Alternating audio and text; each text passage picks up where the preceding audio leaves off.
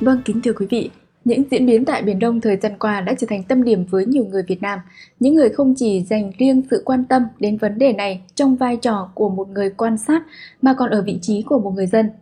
Chúng tôi nhận thấy rằng mỗi người đều có quyền cất lên tiếng nói của mình về các vấn đề chủ quyền biển đảo cũng như là bộc lộ chính kiến, thái độ với những vấn đề mình quan tâm trong khuôn khổ pháp luật và nhằm gắn kết với những ai có cùng sự quan tâm đến chủ đề Biển Đông thì chúng tôi đã tổ chức chương trình tọa đàm với tên gọi Biển Đông với mọi nhà. Hy vọng phần nào sẽ giúp những người quan tâm cùng tham gia vào một diễn đàn chung. Thưa quý vị và các bạn, những ngày cuối tháng 7 chúng ta đã chứng kiến các hình ảnh truyền về từ Ấn Độ Dương và Biển Đông cho thấy cuộc tập trận rầm rộ của Liên quân bốn nước Mỹ, Úc, Nhật Bản và Ấn Độ. Điều này là một minh chứng cho thấy rằng cơn cuồng nộ vô cớ của Trung Quốc đã vô tình đánh thức giấc ngủ kéo dài cả thập kỷ của tứ giác kim cương, khiến khối liên minh quân sự khổng lồ bừng tỉnh, sực nhớ ra sức mạnh bừng bừng mà nó sở hữu. Trong cuộc tọa đàm với Biển Đông thì chúng ta sẽ cùng làm rõ khái niệm tứ giác kim cương trải dài từ Ấn Độ Dương đến Thái Bình Dương mà chúng ta đang nói đến là gì. Thân nghe thì nhiều người cho rằng người đề ra khái niệm này là nước Mỹ, nhưng thực tế lại là Thủ tướng Nhật Bản Shinzo Abe. Ý tưởng này được Thủ tướng đưa ra lần đầu tiên vào năm 2007 trong nhiệm kỳ đầu tiên chỉ kéo dài một năm của ông. Sau 10 năm, khi quay lại chiếc ghế Thủ tướng Nhật Bản lần thứ hai vào đầu năm 2017, thì ông Abe tuyên bố muốn hồi sinh lại giấc mộng Lúc này thì thách thức đối với bộ tứ đã lớn hơn rất nhiều so với năm 2007 và đó cũng là một trong những lý do các nước đồng ý xúc tiến nó. Nếu như ở lần thứ nhất, trừ Nhật Bản ra, ba nước Mỹ, Úc, Ấn đều nghe theo kế hoạch xây dựng tứ giác kim cương một cách lãnh đạo, thì năm 2007, Thủ tướng Abe đã vẽ ra tầm nhìn về sự sóng đôi năng động của Ấn Độ Dương và Thái Bình Dương, về một châu Á rộng lớn vươn đến Mỹ và Australia. Mạng lưới này trong giấc mơ của ông Abe sẽ là khu vực mở rộng nơi con người, hàng hóa, tiền vốn và kiến thức được luân chuyển minh bạch dưới vòm cổng của tự do và thịnh vượng. Tuy nhiên, khi thế hưởng ứng của các quốc gia thời đó quả thực không mấy làm hào hứng lắm. Bài viết trên tờ Dinh News đăng vào tháng 11 năm 2017 có lực thuật. Kế hoạch này được Mỹ ủng hộ, kéo theo cuộc tập trận trên vịnh Bengal vào tháng 9 năm 2007 với sự tham gia của Mỹ, Nhật Bản, Australia, Ấn Độ và Singapore. Sau đó, dưới áp lực từ Trung Quốc, Ấn Độ và Australia đã đứt còi kế hoạch của bộ tứ này. Đến năm 2012, vào ngày đầu tiên sau khi trở lại vị trí Thủ tướng Nhật Bản, thì ông Abe đã cho đăng tải một bài viết kêu gọi phát triển kim cương an ninh dân chủ châu Á, bao gồm Nhật, Ấn, Mỹ và Australia. Dù vậy, bốn nước đã cẩn trọng hơn trong việc thắt chặt quan hệ mà không hợp thức hóa một cơ chế hợp tác nào tương tự như một liên minh đa phương. Vâng, và bây giờ thì chúng ta lại quay trở lại với các vị khách mời. Với vị khách mời thứ nhất thì chúng tôi muốn nghe sự phân tích sự kiện nào là một cú hích cho nhóm tứ giác kim cương bừng tỉnh như vậy.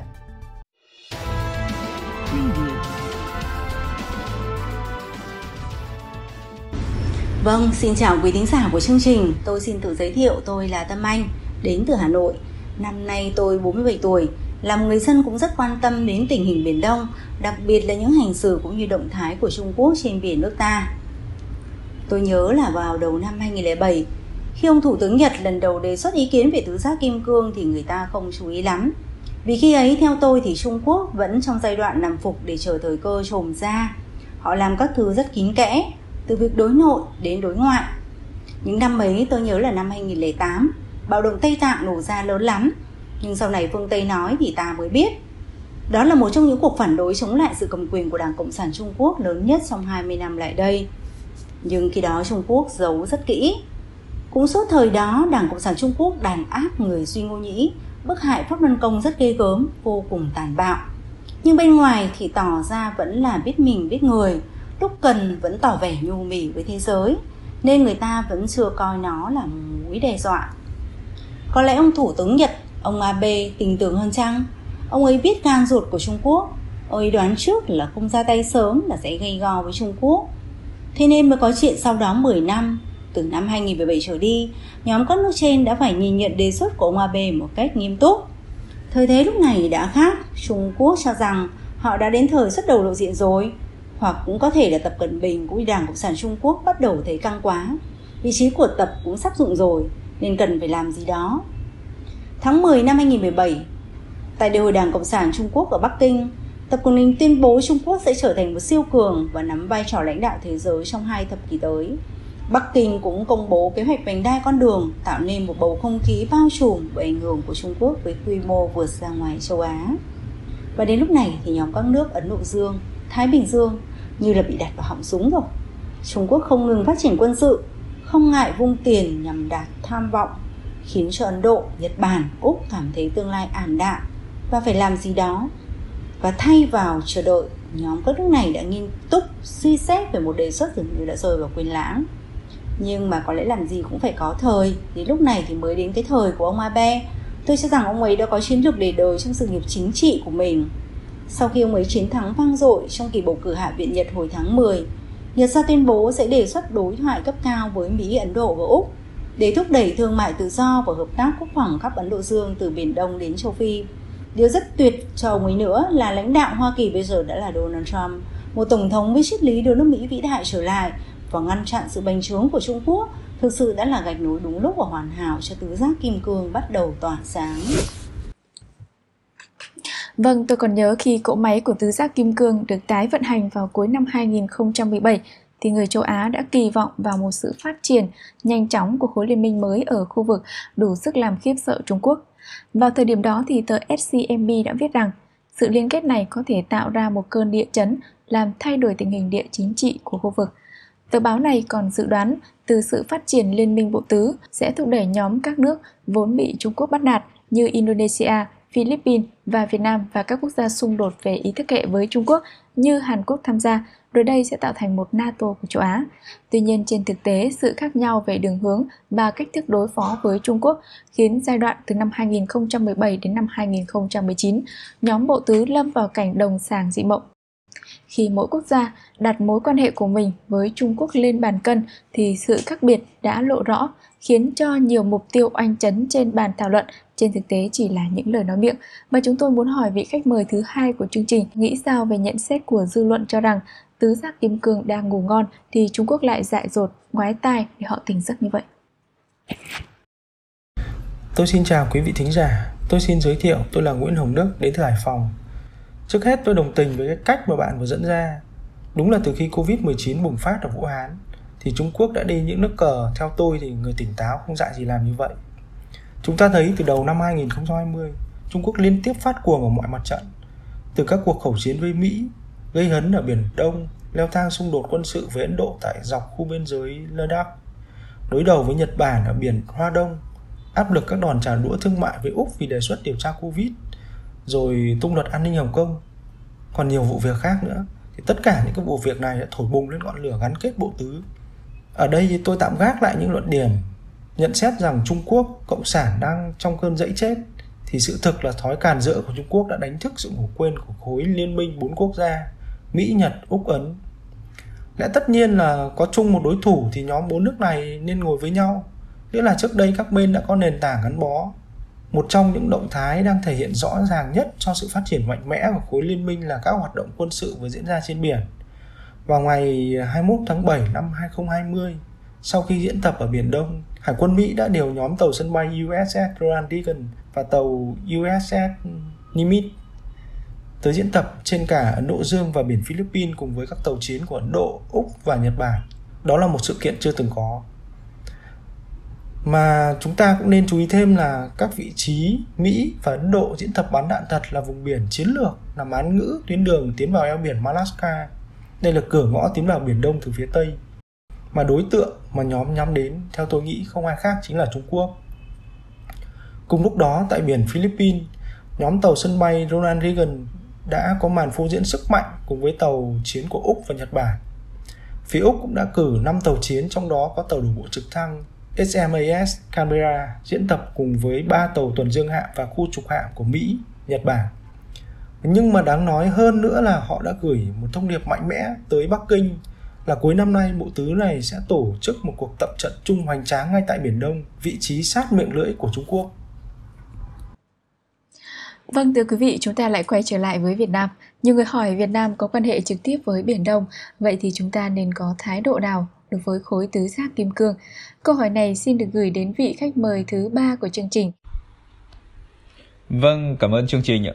À, tôi xin giới thiệu một chút, tôi là Nguyễn Sơn ở Hà Nội. Về câu hỏi này thì tôi muốn làm rõ hơn một vấn đề mà chúng ta đang đang à, đang tìm hiểu đó là cái dường như tôi thấy là trong câu chuyện vừa rồi chúng ta đang chú ý quá đến cái vai trò của nhóm tứ giác này trong cái lĩnh vực quân sự tuy nhiên chúng ta lưu ý một chút rằng khi ông Abe ông đề xuất ra cái ờ, cái cái cái cái chương trình đấy thì cái điều mà ông hướng đến trước tiên đó là ông ý muốn tạo ra một cái chuỗi cung ứng toàn cầu mới nó không phụ thuộc vào Trung Quốc. Tôi nghĩ rằng ông ấy là người Nhật và ông ấy có cái tầm nhìn về kinh tế rất là sâu sắc. Và tôi thấy rằng ở cái phần kinh tế này ấy, thì nó lại hấp dẫn với Việt Nam hơn hơn là cái cách mà chúng ta tiếp cận với nó bằng cái việc liên minh quân sự cái cách đó cái cách kinh tế thì tôi thấy nó lành hơn. À, thực tế thì cho thấy rằng Việt Nam đã được cái nhóm tứ giác này dành cho cái ánh mắt thiện cảm ngay từ khi nó tái khởi động vào năm 2017 à, ờ, chúng ta hẳn là nhớ rằng trong cái chuyến công du châu Á um, trong cái năm đầu tiên mà ông ông Trump ông nắm quyền ấy, thì ờ, ông ấy đã đến Philippines, ông ấy đến Nhật Bản, đến Hàn Quốc, ông ấy sang Trung Quốc và ông ấy sang Việt Nam. Thì trong cái chuyến công du này, đặc biệt là ở Việt Nam khi ông ấy dự APEC Đà Nẵng thì ông Trump ông đã nhắc lại rất nhiều lần cái thông điệp Ấn Độ, Thái Bình Dương tự do và rộng mở. À, người nào tinh ý một chút thì sẽ nhận ra rằng cái thông điệp trên cùng các động thái sau đó thì người Mỹ họ đã ngỏ ý mời Việt Nam tham gia vào cái bộ tứ mở rộng gồm có Hàn Quốc và New Zealand.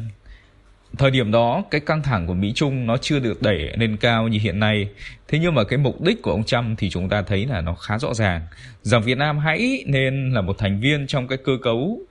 lại chuỗi chung cái cơ cấu lại chuỗi cung ứng toàn cầu để thay thế Trung Quốc thì có người cho rằng Việt Nam đã bị lỡ mất thời cơ tốt như thế rồi nhưng mà tôi cho rằng cái câu chuyện thì qua rồi, chúng ta cũng không nhắc tới chúng ta thấy rằng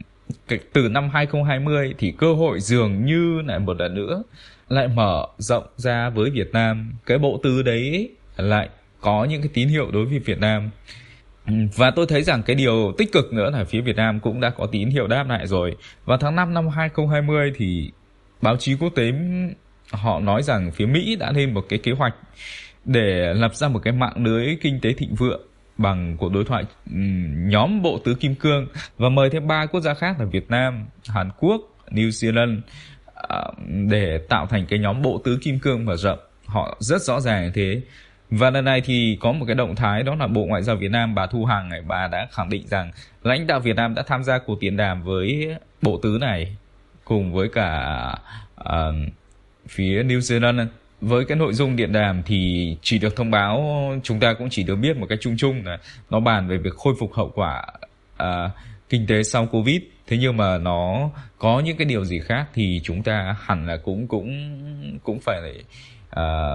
cũng phần nào hình dung rằng có thể nó sẽ có những cái điều sâu hơn ở sau các cuộc à, cuộc cuộc điện đàm như thế trở lại với cái việc mà cửa ngõ biển đông bây giờ nó ra sao thì chúng ta cũng đã thấy rồi tình hình từ khi Trung Quốc ờ, họ có những cái hoạt động liên tiếp từ đầu năm 2020 rất là căng thẳng. Thì tôi tin rằng thế này tôi và nhiều người Việt khác muốn nhìn thấy là ngoài cái sự tương hỗ liên hệ với nhau về mặt kinh tế thì có lẽ là điều mà người Việt Nam chúng ta đang rất mong muốn đó là cái hành động của cái nhóm tứ giác này đối với Trung Quốc trên biển Đông. Nói thẳng ra là như vậy. Uh, chúng ta thì có thể hiểu được cái sự dè dặt của giới chức Việt Nam khi nhận những lời mời tham gia liên minh quân sự của nhóm bộ tứ mở rộng. Họ cũng còn phải nghĩ trước nghĩ sau. À, chúng ta hiểu điều đấy. Tôi cho rằng Việt Nam thì chưa chưa bây giờ thì chưa dám chơi một cái ván cờ tất tay đâu. Nhưng mà điều đó không có nghĩa là người Việt họ không muốn thấy cái sức mạnh của nhóm bộ tứ tứ giác kim cương nó phô diễn trên biển Đông vào thời điểm này và nhất là vào cái thời điểm mà từ nay trở đến cuối năm 2020 trong cái đà suy vong trông thấy của Trung Quốc. Vâng, những ý kiến của quý khán thính giả đã phần nào làm chúng ta rõ hơn về chủ đề của buổi tọa đàm ngày hôm nay và hy vọng rằng trong những số tới của chương trình Biển Đông với mọi nhà thì chúng tôi sẽ nhận được sự tham gia và đóng góp ý kiến của đông đảo quý khán thính giả và nếu yêu thích chương trình thì quý vị có thể đăng ký để được theo dõi một cách thường xuyên hơn. Vâng, xin kính chào và hẹn gặp lại quý vị.